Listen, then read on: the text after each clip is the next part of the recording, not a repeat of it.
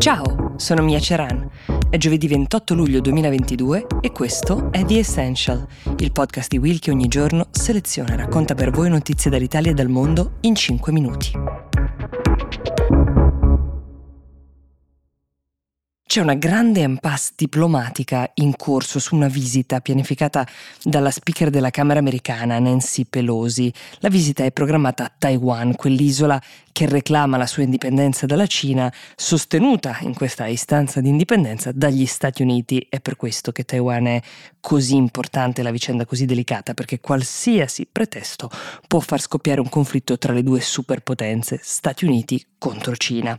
Dicevamo, c'è una visita pianificata e annunciata da Nancy Pelosi per il mese di agosto, una visita che ha una portata storica, visto che nessun rappresentante americano delle istituzioni andava a Taiwan dal 1997, i cinesi hanno lanciato una serie di moniti per far capire alla Casa Bianca che questa visita non è gradita perché non la si potrebbe che interpretare come un gesto di sostegno alla causa di Taiwan. Pare che il Ministero degli Esteri cinesi abbia detto ci stiamo seriamente preparando e non è dato sapere se preparando sia da intendersi in senso diplomatico o militare. La Cina, ha aggiunto il Ministero degli Esteri, adotterà misure forti per contrastare gli Stati Uniti qualora dovessero andare avanti per la loro strada e sempre gli Stati Uniti dovranno essere ritenuti responsabili di eventuali gravi conseguenze. Forse vi suona familiare questo tema del pretesto, il fatto che un paese molto potente decida di interpretare come una provocazione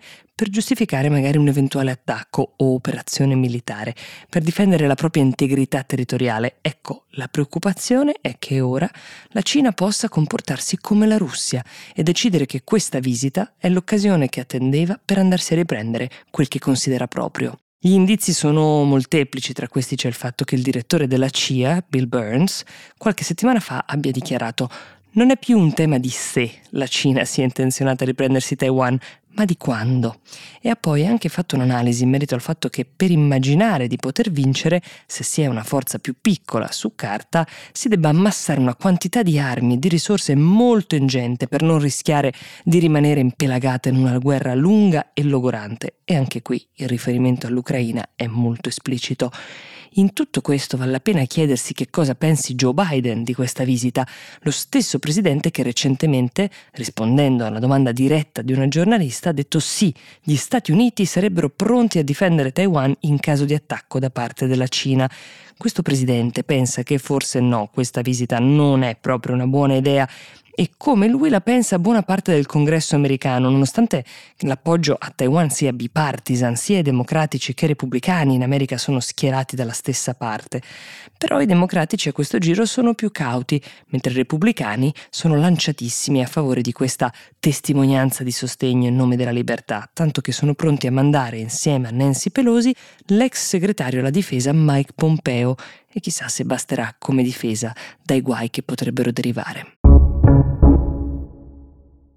All'indomani di quell'accordo raggiunto dai Paesi membri per ridurre i consumi di gas nell'UE del 15% per evitare di dipendere dall'approvvigionamento russo, la Russia, che aveva già ridotto il flusso di gas attraverso il famoso gasdotto Nord Stream 1, quello che riforniva la Germania lo aveva fatto sostenendo che il rallentamento nell'erogazione fosse dovuto a questioni di manutenzione e non ad una scelta politica, ha però deciso di ridurre ulteriormente le forniture. La Germania resta uno dei paesi più seriamente in difficoltà nel trovare alternative all'approvvigionamento, mentre ci sono anche altri casi che vale la pena di segnalare, come quello della Polonia, che mostrano delle storie di emancipazione energetica molto molto importanti. Il primo ministro polacco, Mateusz Morawiecki, ha annunciato entro la fine dell'anno saremo completamente autonomi dal gas russo e non dovremo più sottostare ad alcun ricatto, come ad esempio accade alla Germania.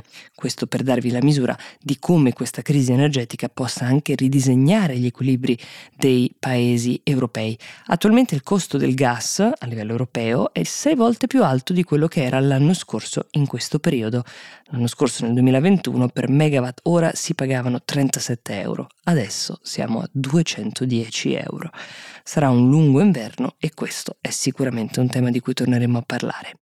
Di consumi vi parla anche Massimiliano Dona nel suo podcast Scontrini e nella puntata, il cui link trovate nella descrizione di questa, in particolare vi parla della possibilità di iscriversi al registro delle opposizioni, cosa che prima si poteva fare solo per i numeri fissi, ma adesso la si può fare anche con i numeri mobile.